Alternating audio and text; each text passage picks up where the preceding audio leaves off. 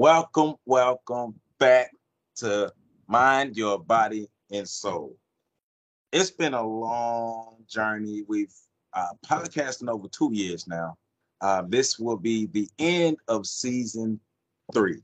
So a big shout out to Matthias Sweet, Miss Elaine Steeple, Miss Kara Brown, Mr. Ian Castello, our mind, mind, mind your body and soul team who have helped this podcast from the beginning to now. Also give a big thanks to uh, Miss Katrina Ball, one of our uh, uh, co-workers here who's also contributed to the podcast and our wonderful guests, all of the guests that we've had on the podcast, as well as all of you viewers, because without you viewing this content, supporting this content, we wouldn't be able to grow the way we're growing. So we appreciate everybody who has supported this podcast, and we look forward to a great future because we're not stopping.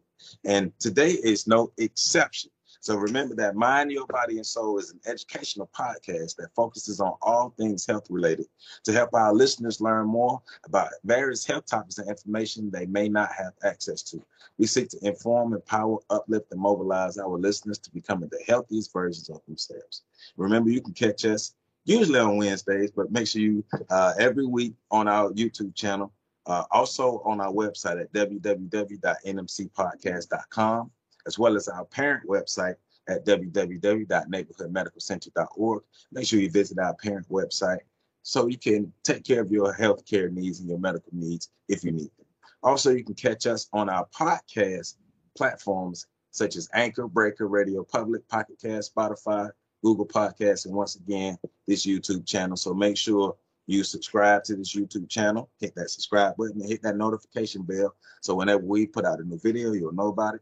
Like this video, comment, and share. That way, more and more people can know about us and what we are doing. So, this, our guest today, we go back about over 10 years over 10 years. She is actually one of the first people in Tallahassee when I actually got started doing my HIV education, sexual education, to allow me to come into her facility and teach. And so definitely appreciate her for that because between her and Miss Brenda Chopin, I was able to build um, build my skill set.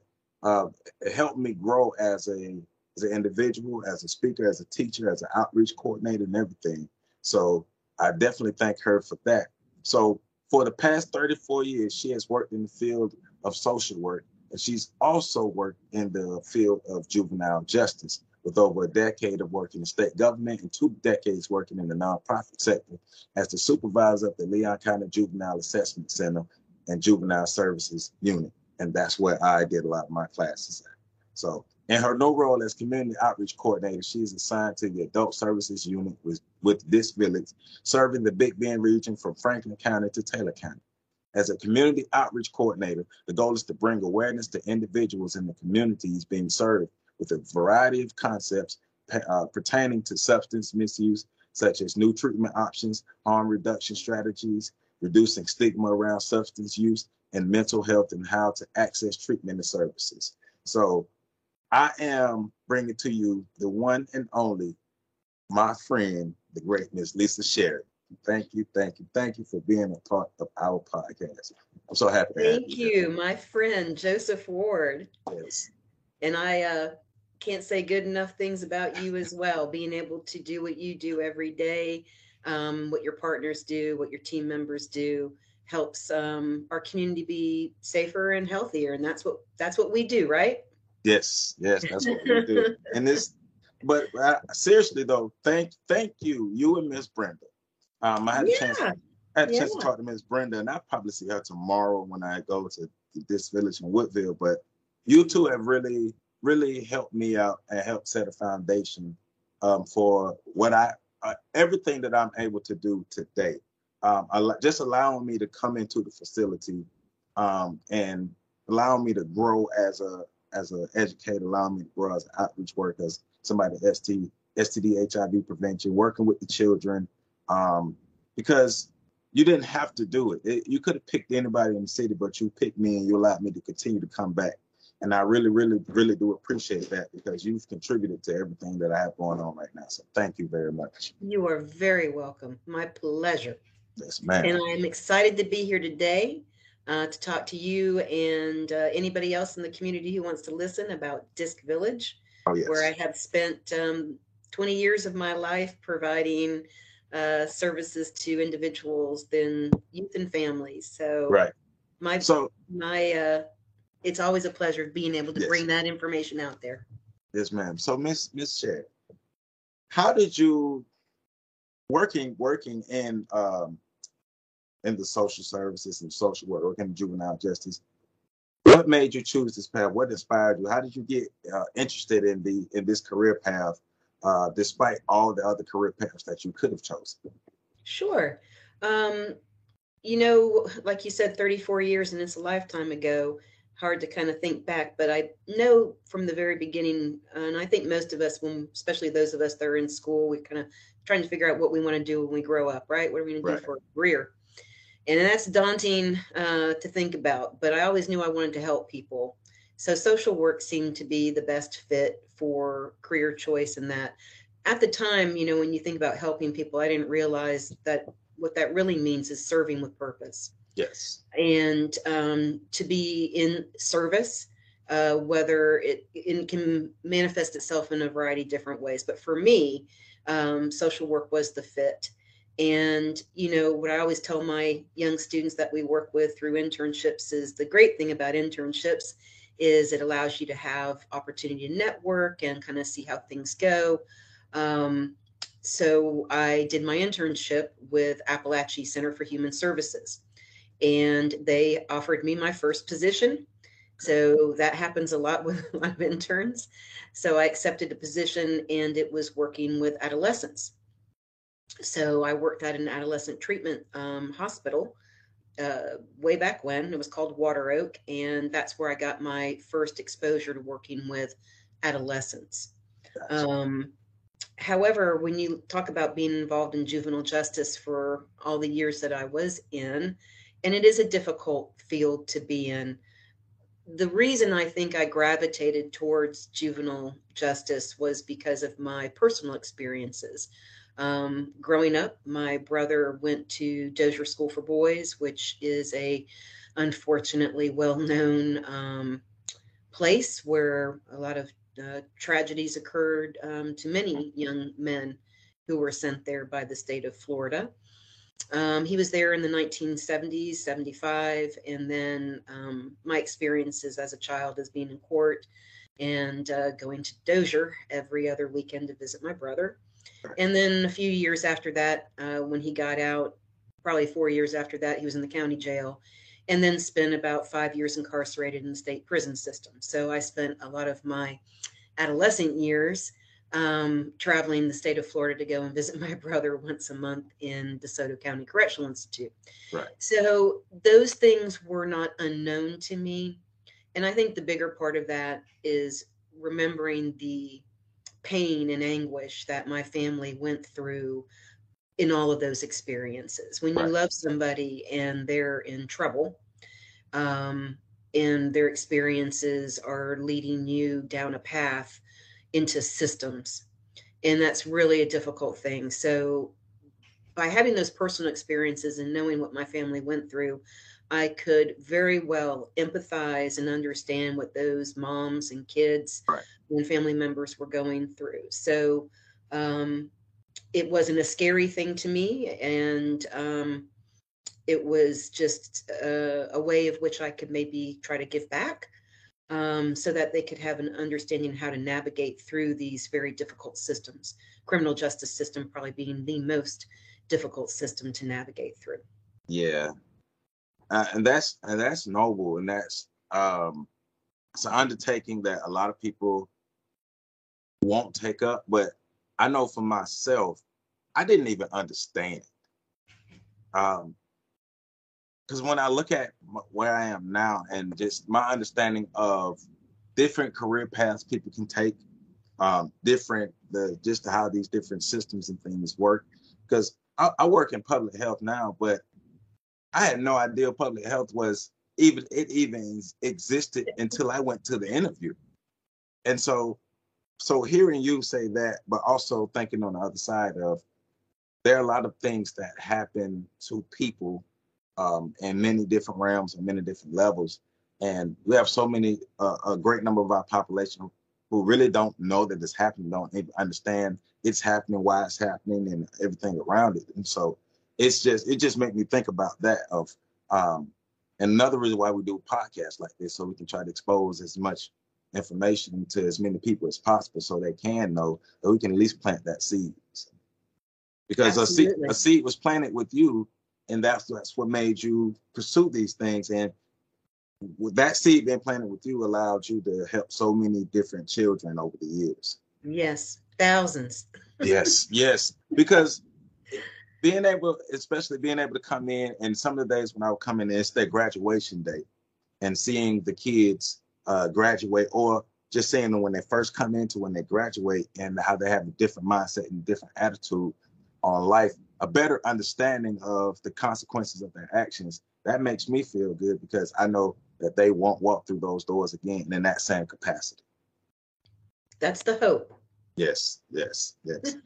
so when exactly did you start with um well exactly um the, your career starting and mm-hmm. when did you transition from um what you said the uh, water oak to DISC Village sure um probably about a year or so after that um I had an opportunity to, you know, we always want to do good work, but we do have to make money. so I got a, a, opportunity to make a little bit more money at a um, organization called um, Sunrise Community. They work with developmentally disabled individuals. So I worked with them for a year, and then a position presented itself with DISC Village, and that was working at a um, residential commitment program used to be by the airport was called Criswell House. Mm-hmm. So Criswell House was designed for um, boys who were felony offenders um, through the state of Florida to be committed. Uh, DISC Village was providing overlay services in the evening, uh, basically running groups for the kids at night. And I was hired on to do that. Um, it was my first exposure to working with adolescents in right. the criminal justice system because before they were adolescents in a psychiatric hospital, which is a little, which is different. Right. Um, you're still dealing with traumatized kids, period. Um, and you know, back then, trauma informed care wasn't discussed. It wasn't. It wasn't right. in the vocabulary. Um, but that is exactly what these kids were. They were traumatized um, from very early ages, a variety of different ways in which they were traumatized and they ended up either in a mental health facility or a criminal justice facility and um, the opportunity then presented itself a job opened up at criswell house which was back then run by hrs which stood for health and rehabilitative services. It was a monster of an agency yeah. um, that covered everything and um, was broken up in the 1990s ended up making about six different agencies out of one. Um, and department of juvenile justice was one of those agencies that came out of hrs I remember so, HRS. Probably when you were a whippersnapper. Yeah. So yeah. okay.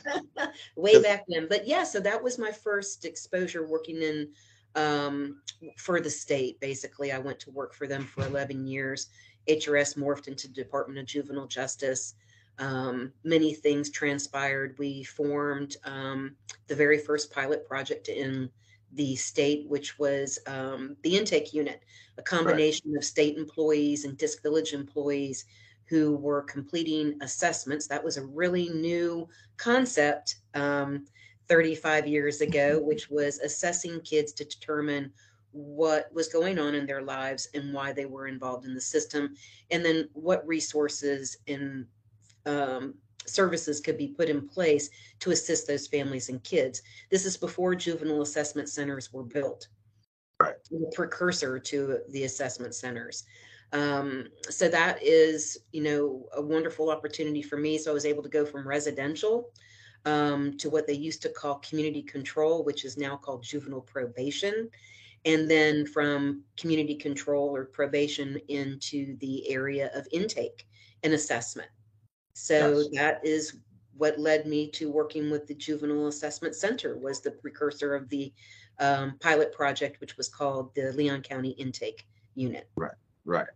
So from from your experience and your uh, opinion, how effective would you say the juvenile assessment center or the transitions that they've made to the juvenile Asse- assessment center have been on reducing the number of children who are coming through the juvenile assessment center or who are being arrested for drug related crimes?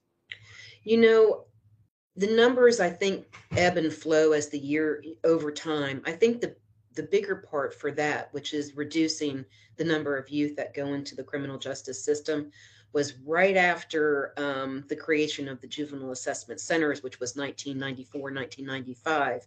Leon County was able to start the civil citation program. Right. That statute was civil citation statute was on the books for many, many years in the state of Florida, but it wasn't utilized. And it wasn't utilized because there was no funding associated to it. It was um, extra manpower, you know, duties for officers, but who wants to take on more responsibility without, you know, any kind of compensation or things of that nature. So it was hardly ever used. So what you ended up having, uh, the way the systems work sometimes is build it, they will come, which is not always a good thing. Um, so when they were creating these juvenile assessment centers, the reason that this happened in the mid 19 early 1990s was because of the tourist murders that were happening across the state in early 1990. Yes. Um, they were tragic and they were um, highly high profile and it was affecting the state of Florida's tourist economy, which then made them bring a uh, spotlight to what the problems were, which is very young kids committing very horrendous crimes. So that's when HRS got broken up, and they created Department of Juvenile Justice to put this big focus on these. I even hate to use the term, but you probably remember, it was super predators. You know, yeah. they, you know, it, um, making these kids seem like they're monsters. Yeah. Did like. Behaviors were monstrous. Um, but what got those kids to those rest stops on the highways with guns um, didn't just happen overnight. Right. So, um, what they began to do though was the pendulum swung really hard to the right or the area of uh, incarceration. So they began to build programs, commitment programs, Mhm. um, on a much higher level than they ever did before. So when you build programs, the outcome is you're going to put bodies into those programs. So one answer to try to curb the number of kids who were going into the system because the most dangerous door of the criminal justice system for anybody to walk through is the front door. Because once you walk in the front door, they got the system has you, and it's very hard Mhm. to back out and get out the back door. Right. So, if every kid you keep out of the front door is a kid you're probably keeping from the system in general, civil citation was a great answer to that. It allows these um, back then first time offenders, kids who have no prior criminal history, who've made a stupid kid mistake, um, to get an opportunity to get it like a ticket, a citation. And then through that program, they have the ability to be held accountable for their actions, um, to learn and grow through intervention services and groups and classes, support from the staff. Um, their families also get support. Going through these kinds of things is um, difficult for families, especially for kids who've never been in trouble before. Navigating systems is very hard. And so this kept those kids and those families out of the system and also provided them the assistance that they needed to get back on track. Uh, quick turnaround. The program was, uh, the whole goal was to have those kids in and out within uh, just a couple of months and back on to whatever it is that they needed to be doing at school and home and with their families and their communities. Right. Uh, it didn't cost anything, so the families did not get charged any um, fees for these services, and It was win-win for everybody. Um, saves taxpayers money because those kids aren't going into a court system because every court system um, costs the taxpayers of that county money every time someone goes in there. So, you know, you just you save taxpayer dollars. You're working with kids, keeping them out of the system, and also providing um, the ability for services and holding the kids accountable so they can learn from their behaviors. So, what an opportunity there. Uh, civil right. citation is now utilized in all 67 counties, and it is uh, now allowable for more than just one time. So, the expansions that the state legislature has um, done for civil citation over the last two decades has been um, a big help because uh, that kind of pushed people to utilize the statute, which wasn't really being utilized um, to the extent that it needed to be to provide kids what they call pre arrest diversion programs. Yes. There's lots of post arrest diversion programs. Right, right. Teen court, drug court, urban, you know, there's a handful of them. But all of those kids had to get arrested to get that diversion opportunity. Right. So we want to do pre-arrest diversion opportunities. Yeah. Um, I am team prevention a hundred percent. If we can stop it on the front end, we can we won't have as worse right. consequences on the back end. That's it. That's okay. it. And prevention services have really done a big um, service as well in keeping kids out of the juvenile justice system. So you know, prevention was a big push 30 years ago as well. So I think all these things together have helped us um, have more resources for kids. And also, I think the system is also, the pendulum has now swung the other way where they were closing programs um, and trying to serve kids in their communities, which is which is important and really right. how it should be. Okay. Yeah. So that was a great and thorough explanation of the Juvenile Assessment Center and civil citation.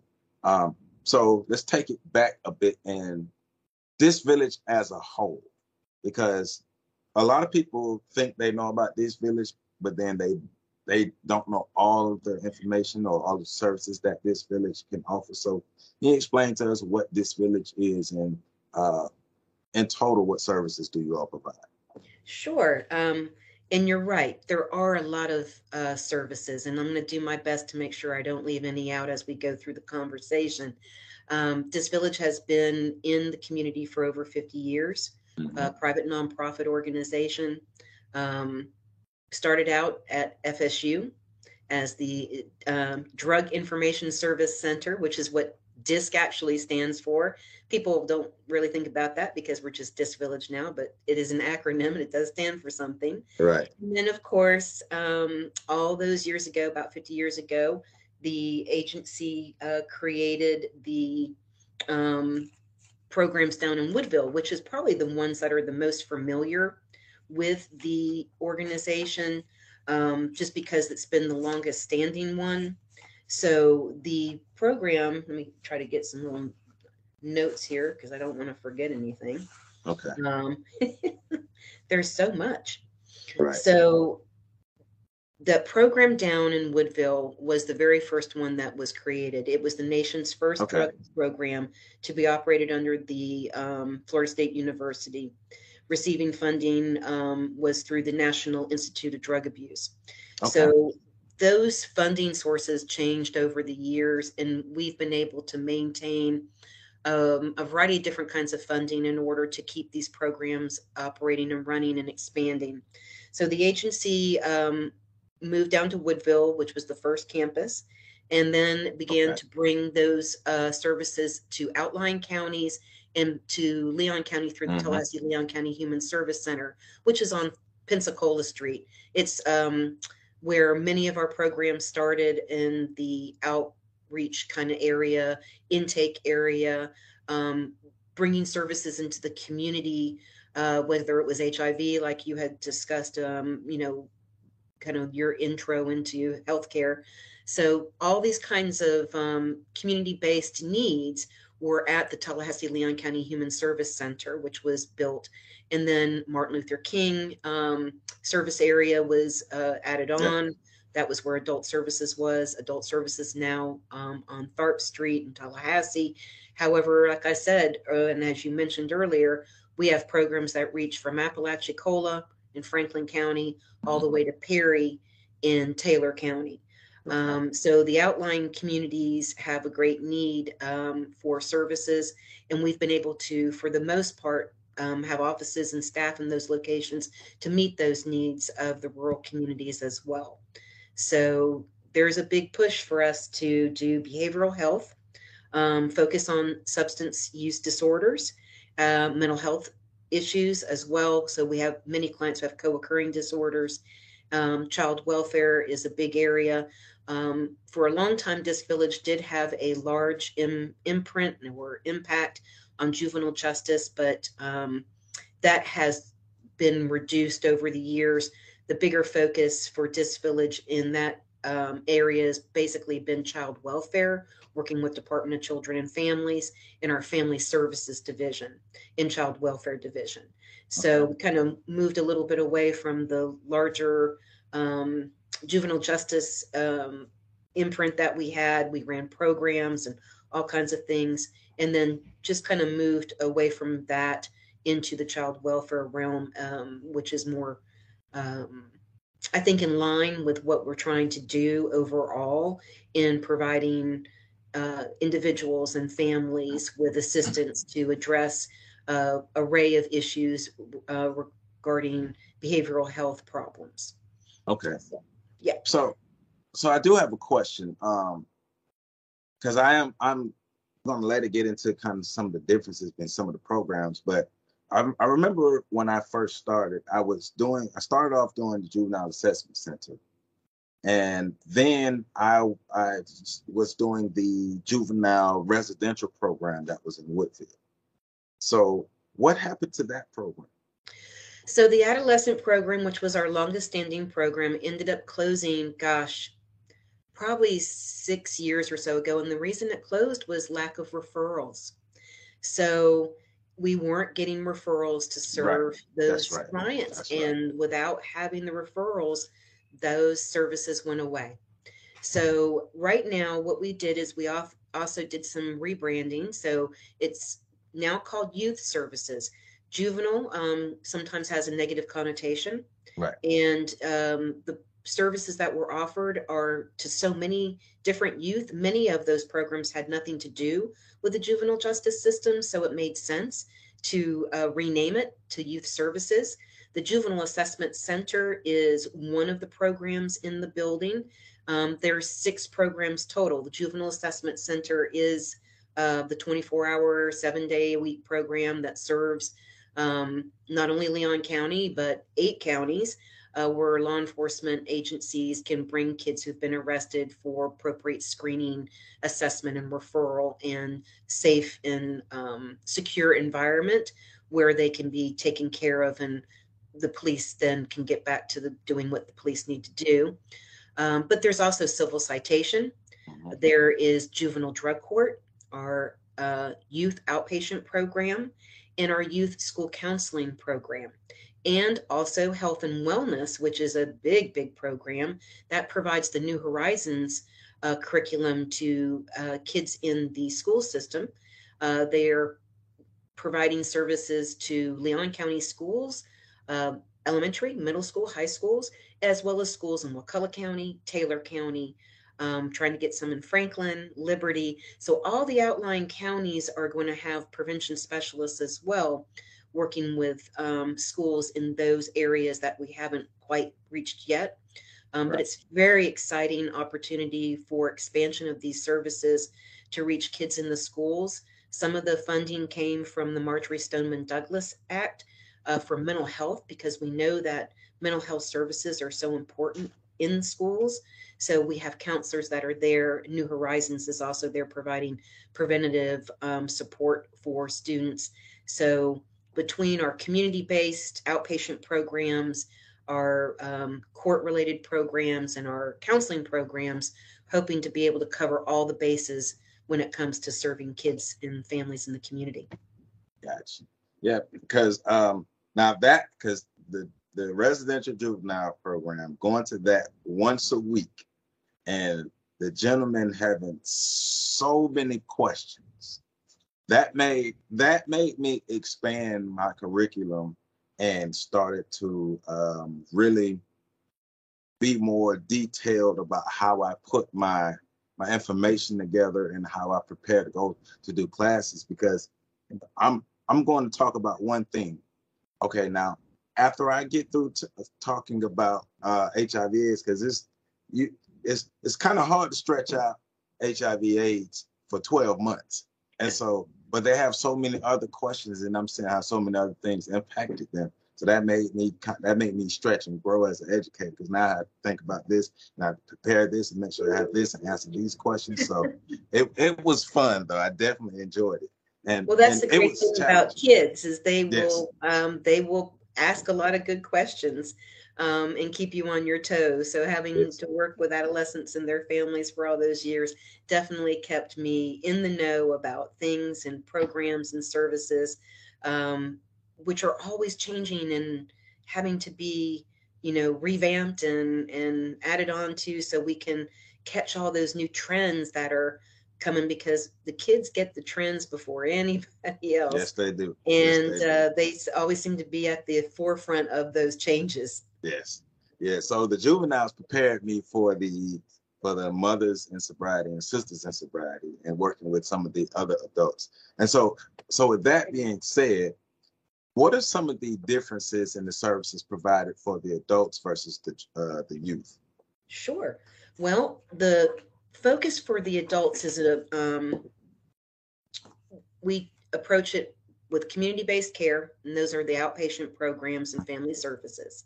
And then we have residential treatment, which you were talking about in Woodville. Mm-hmm. So in Woodville, we now have expanded. Um, so we lost the adolescent program, but we're able to bring back the men's treatment program, right. Natural Bridge Recovery Center, also known as NBRC, and Sisters and Mothers in Sobriety, which is also known as SIS and MISS.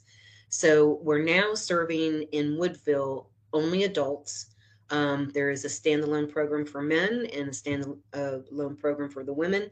So that is a huge piece um, of being able to provide adults in our community the um, intensive treatment that they need uh, on a residential uh, setting.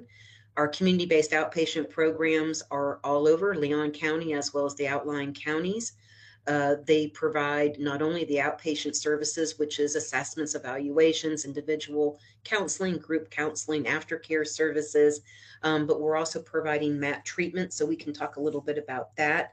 That is a new service um, being provided and has brought in um, the ability for us to work with LPNs and an APRN, um, as well as doctors to um, look at new uh, techniques and tools that we didn't have available to help individuals um, with their treatment needs utilizing medications.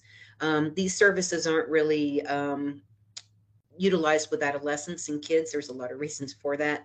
Um, so those are some of the main differences is you know when you're working with adults you tend to work with them uh, standalone as individuals our family services unit however their focus is on um, the family. Right. So those programs are the selected family intervention uh, unit, the family intensive treatment unit.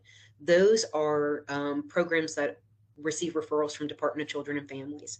So our child welfare and family services unit is mainly um, linked in with Department of Children and Families in serving those clients. And then our adult outpatient, we can get referrals from anywhere um, neighborhood medical center could send them um, yes. you know yes do we get them from the courts? And yes a lot. Right. Um, and that has a lot to do with you know when people are needing treatment in the area of substance misuse or behavioral health uh, or even you know um, child welfare a lot of times you know they don't walk in and go hi you know i have this issue with methamphetamines and i really need help. It just we wish it happened that way, but it really doesn't. So a lot of times, what happens with these uh, with individuals is they have a crisis. Right. Something has pushed them into a system. um, they've had some interaction with law enforcement or some other entity that has now um, forced them into services. So we understand that going in, the majority of the clients we serve are involuntary.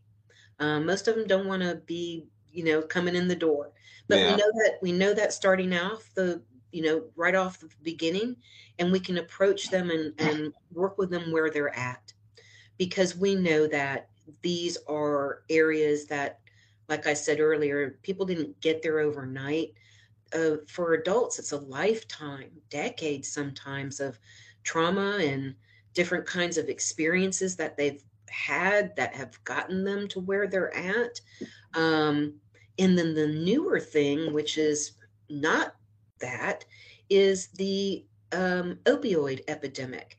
So, what happened with the opioid epidemic is unlike those other clients we worked with for many years, which had, you know, long, um, lengthy trauma and those kinds of things a lot of people who got involved with opioid use may not have ever had a prior traumatic life experiences. Right. It could have been from a simple um, surgical procedure or an injury on the job. Yeah. Um, things that happen to people every day. And then a doctor prescribed them medicine that they took, went to a pharmacy, picked it up, took it, and then soon thereafter they realized their body needed it, wanted it, craved it. Mm-hmm. Mm-hmm. And those individuals had never experienced anything like that before. Right. So that is a new challenge, right? You know, you're dealing with a whole different kind of clientele than you are used to. Right. Um, so yeah, that that in itself um, has really brought the stigmatization part of dealing with substance misuse to the forefront because many people consider substance use to be a moral failing. And we have to remove that stigma away from the conversation. Yeah. Um, because that isn't the case. Um, it has a lot to do with a, lot of different reasons neurological, psychological, physical, um, you know, ecology, uh, environment. I mean, so much goes into that. So if we just make it easy for ourselves and say, oh, that person has a moral failing, they're, you know, they just lack right. the moral integrity to be better, um, then we're losing opportunities right. um, to reach people and help right. people. But that, but if people are doing that, they're also not necessarily, in my opinion, they're not necessarily being realistic about their lives and, and just human beings, how we interact in the world around us, period. Because this this this substance that this person may be using may be harsher than the substance that you're using. But if you're drinking Coca-Colas all day, every day, it's the same thing.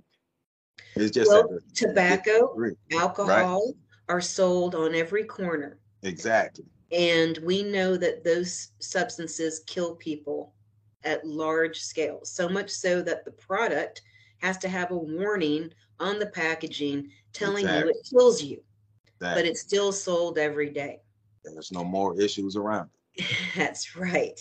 So, you know, I think when I talk to people and try to bring it to their, um, to try to open their mind to think about it a little differently, mm-hmm. especially when it comes to opioid usage, is for those individuals, um, you know, people don't think about it. They don't, may not even understand it. But, you know, there was a very um, high profile individual um, who was a um, right wing talk show radio host, Rush Limbaugh.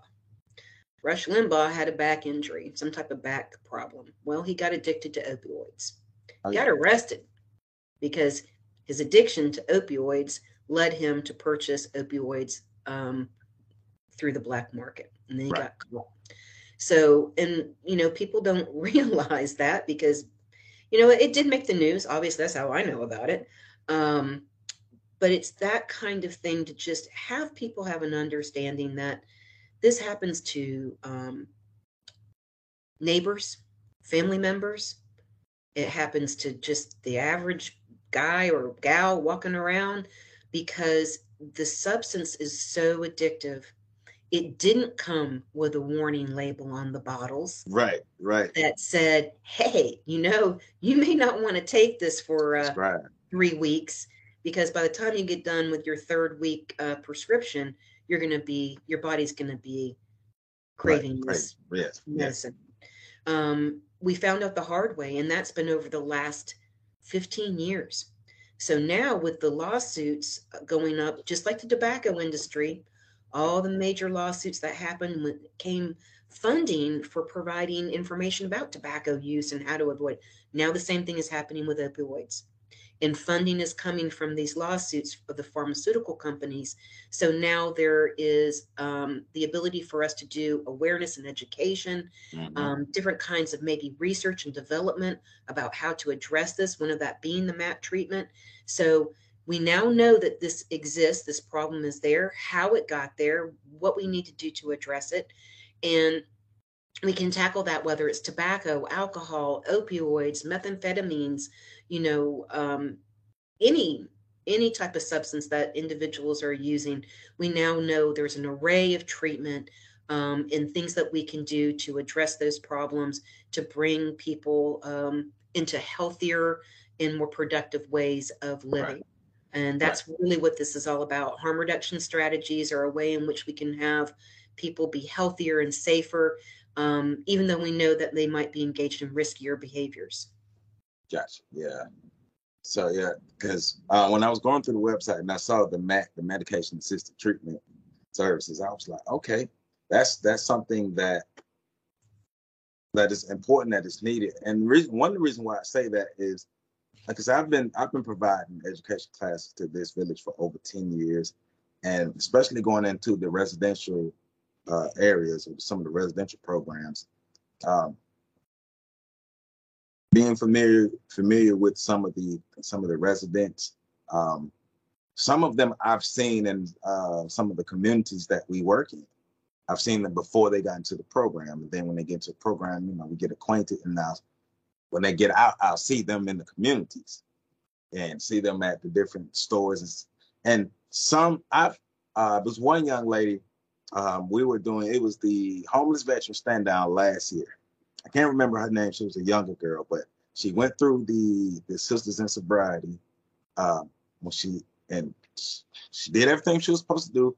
Came out and she was working at the stand down, and we were just talking about just all the things that she's been able to do within the year's time and how she was able to uplift herself. And I like to see that. But I've also seen, just being honest, seeing some women who've had to go through the program more than one time. They going back to their environment and things didn't go as planned, so they end up going back into the program. So, but what I like about it though is you talked about some young ladies or some people who may be referred to DISC Village and they really don't want to be there. But by the time they leave, their mindset has changed about being there and they've learned something because especially in the the sisters in sobriety, mothers in sobriety. The the the ladies there would not allow you to fall behind. They're going to rally around you. They're going to encourage you. They're going to do do what they need to do to make sure they're picking each other up. Now, everything is not going to be peachy keen 100% of the time, but what I can say is I've witnessed over the years the ladies, even the young, even the, the young boy, uh, the juvenile boys, when they were there, uplifting each other, picking them up, picking each other up, and encouraging each other to do better and make sure you get back out and go pursue your goals. So that's what I do love about it. Yeah, I mean, you know, relapse is part of recovery. Yeah.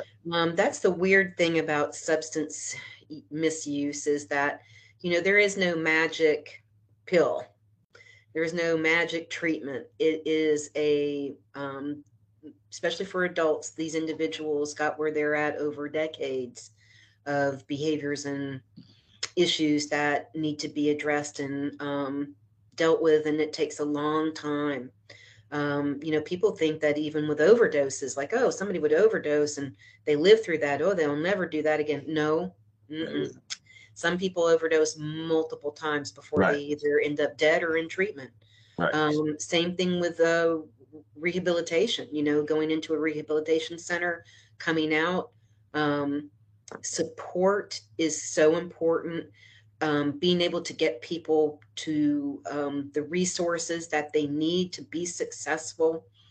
You know, this is really a community problem and a community resolution that we have to solve. I mean, building resilient communities is super important because if not, no matter if someone goes into a rehabilitation system or incarcerated system, if they come out and there's no support and resources, nothing really has changed exterior for them. Interior, inside, there may be a whole lot of changes that have happened. But if the external part of their world hasn't changed any, it makes it really hard right. to implement the internal changes that you've worked so hard to gain. Exactly. So, you know, we all need somebody. Um, yep. You know, even even the people who have you seem to have it all.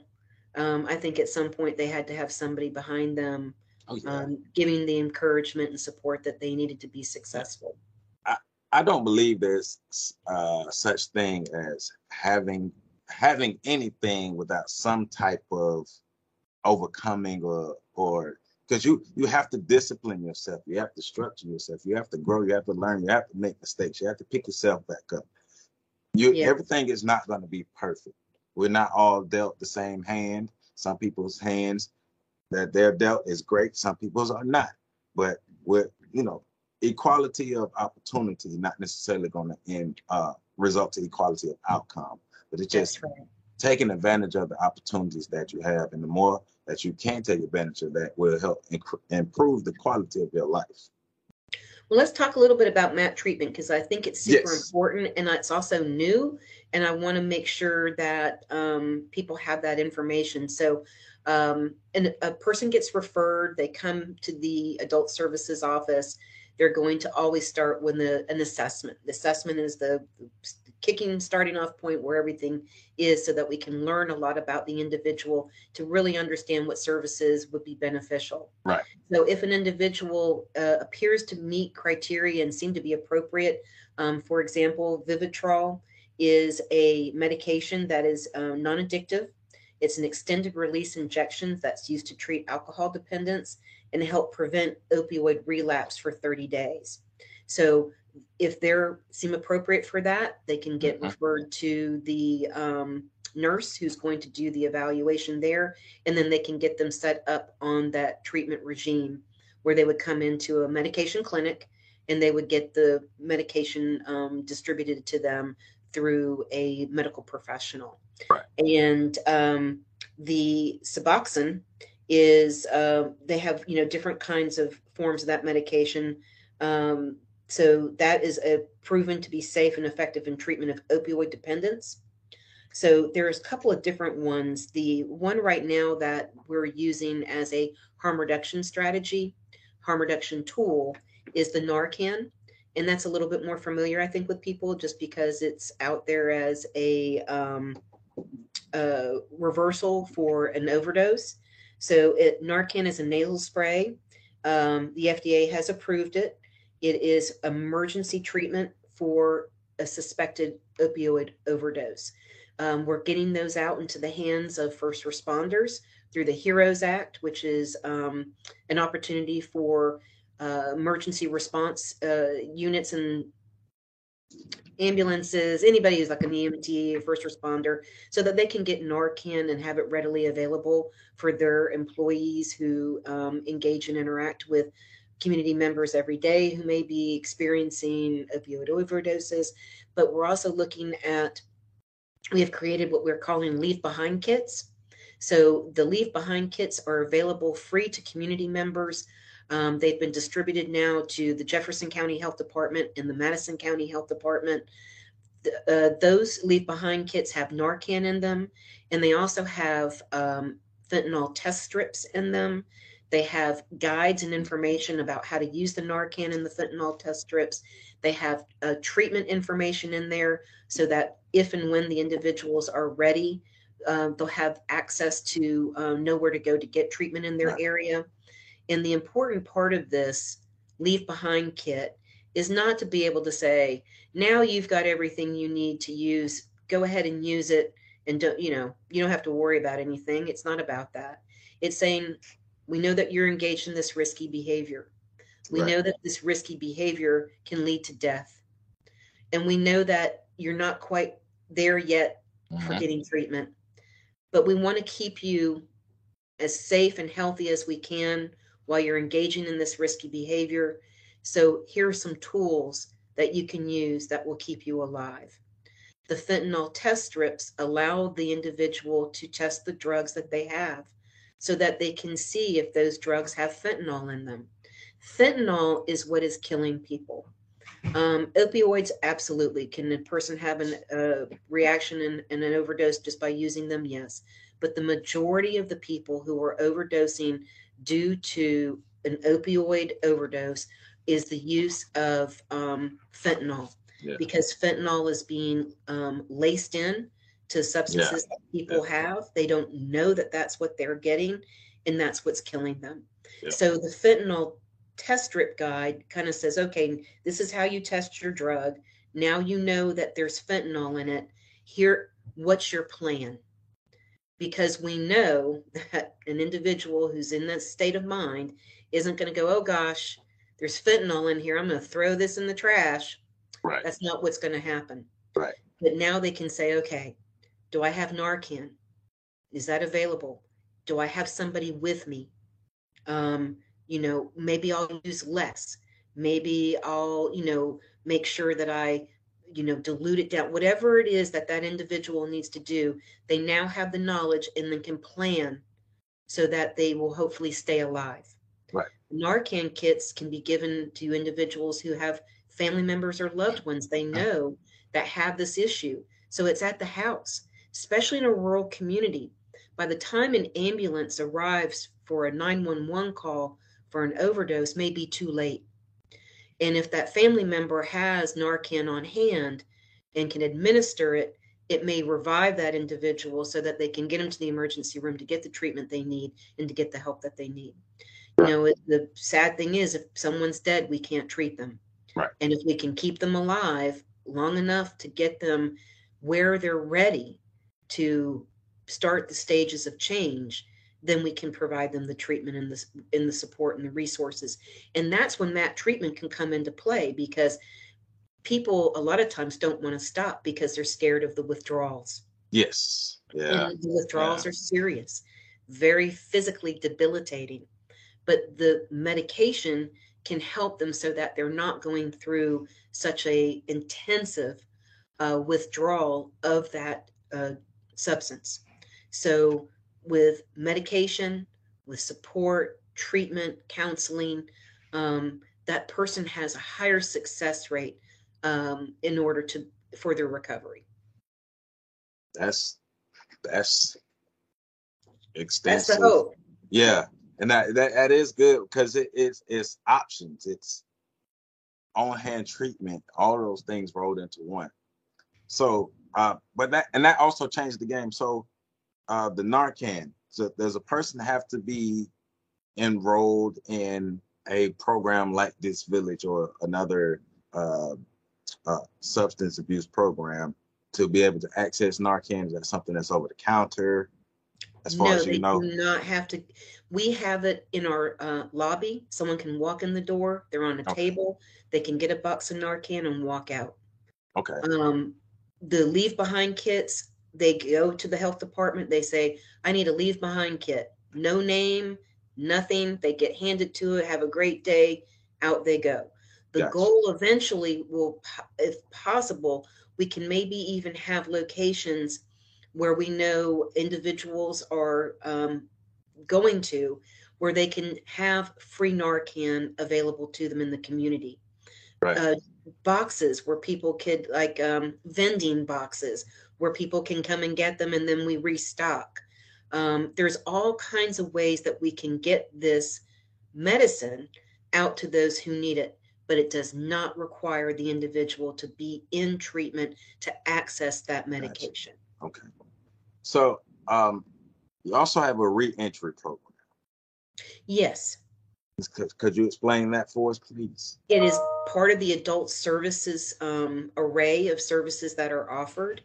the reentry program is designed to help um, adult individuals who are reintegrating back into the communities from um, being incarcerated, whether it's at a county jail or um, prison system. Uh, majority of those referrals are coming from the location where the individual is coming out of.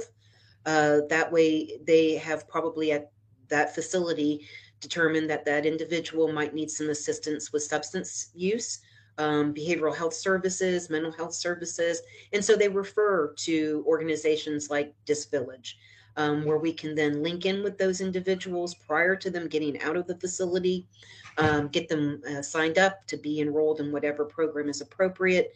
And then upon their departure from that facility, uh, link in with them so that we can provide them with the services that we have to offer. Um, I wish it was more in depth. I wish we could do more for um, those individuals. Maybe they might be coming from that and going into residential treatment. Mm-hmm. Um, but for the most part, they're going to be uh, receiving services from the community. Gotcha. So, and uh, uh, and there, uh, Wakulla County has reentry. Okay. Uh, Jefferson and Madison have a designated reentry um, individuals that service those locations, and then adult services can provide uh, array of services to those individuals, whether it's in Franklin County, Gadsden County, Leon County, Taylor County, and at our regular adult services locations. Yes. So all these programs that DISC Village have, all the services that you were providing to adults and to the youth, then COVID hits. How did how did COVID affect the way services were provided to you? Yeah, COVID affected everybody. Nobody uh, got away from that one. Um, we went mainly virtual for outpatient related services. Residential services did not shut down. We closed the campus. So the clients weren't going in and out because um, they do. They go into the community every right. day. They have jobs and right. go into different things. Um, there were extremely strict protocols for staff because staff were going in and out. So there had to be very strict protocols. So luckily, we didn't have to close residential services down. The Juvenile Assessment Center didn't close down. So our 24 hour a day, seven day a week programs just kept kept on with a um, much more intensive regime of um, hygiene and you know infection control protocols right. and those kinds of things. So outpatient went mainly um, virtual and family services went virtual. Courts went virtual. Um, and then last year as things began to open up um, we reintegrated in-person services. Now we offer hybrid. So because what we learned from covid which was really a great thing is that virtual services are a tool that we needed to utilize for many individuals mm-hmm. that it allowed them to seek and obtain services where they may not have been able to do so before, yep. especially in our rural communities. So, with a hybrid, you have um, in person, so that works for those individuals who need that, and then virtual. Um, uh, counseling so those individuals who uh, benefit from those kinds of services can get that as well um, one of the things we're looking at trying to bring to the jefferson county health department is a kiosk which uh, those individuals in jefferson county since we don't have an office location in jefferson county they would be able to go to the kiosk at the health department and receive um, substance use counseling services at the um, right. Office there at the kiosk that we had set up so virtual is uh, a tool that everybody is now yeah. using in some capacity yeah. when it comes to counseling, especially removing barriers for individuals that live in rural communities because transportation is a big barrier. Yes. Um, we also know broadband is a big barrier. So if we could have it at a office location within that county and or get them to a place where they can have access to broadband to virtual services they can even do it on their phone um, where they can link in with a therapist and talk to them right. as long as they have access to um, wireless or some type of broadband right yeah virtual services well one thing we learned a lot of organizations but us we learned that we can make a difference virtually. Now it doesn't. Nothing doing outreach. Nothing Right. tops face to face. Nothing tops mm-hmm. that. But so many more people that we can reach, and it's a it's an addition to what we do face to face. So that That's that right. component we do have. That's exactly why right. we're here right here. That's right. And you are absolutely right. When it comes to certain services in person, you can't beat in person. Right. Um, But all the tools that we use are important because those tools allow us to do something that we couldn't do before, whether it was technology, medication, um, resources, funding, all of it. Right, right. Right. It's it's it's been a it's been a blessing and an addition, a great addition to everything that we do. Like I say, it it allows us to reach many, many, many more people. So and COVID forced us to do that. Whereas we kind of dabbled around the edges with e therapy for years, but oh boy, did we Yeah. uh, hit it full force when that when the the pandemic hit. yeah, yep, yep. Telehealth over here. Yeah. That's right. That's right. So you you've worked in social work, juvenile justice for over 34 years. What what is your proudest moment of of your time working in this field and um why do you think DISC Village is an asset to the community? Well, let's do this. I you know it's funny. It has to proudest moments when I think about that. I rarely ever think about like for myself because I'm not really big into accolades. Um I think when I look at like what's been accomplished over my career is the connections that I have made mainly with um, the student interns that I work with and have for three decades. Because what that has allowed me to do is always see the next generation taking it and going forward and doing the good work. Um, you know, the good trouble. Right, right. right. Um, so being able to work with the interns at the universities, um, getting them into the field, being able to watch them grow, see what how they take this and where they go. I mean, my little part that I play when I watch these people obtain their bachelor's degree, their master's degree, getting licensed, becoming licensed practicing clinicians, involved in so many different uh, ways in which they're bringing um, their knowledge and expertise to those individuals who need it the most, becoming supervisors with our agency.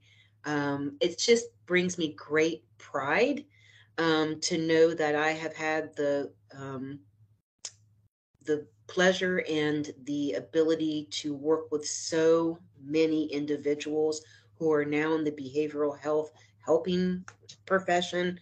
And just it, it's just it, it makes me happy because you know it's the next generation that's going to take it to, to to bring all those services and all the things. So Yeah. that i have to guess i'd say is probably the proudest thing i have is being able to work with young people um, every semester and um, you know being able to help them start their careers and then serve those who need it most I think- agents of change they're Yeah. agents of change Yeah, you answered you answered both questions with that one. That's great.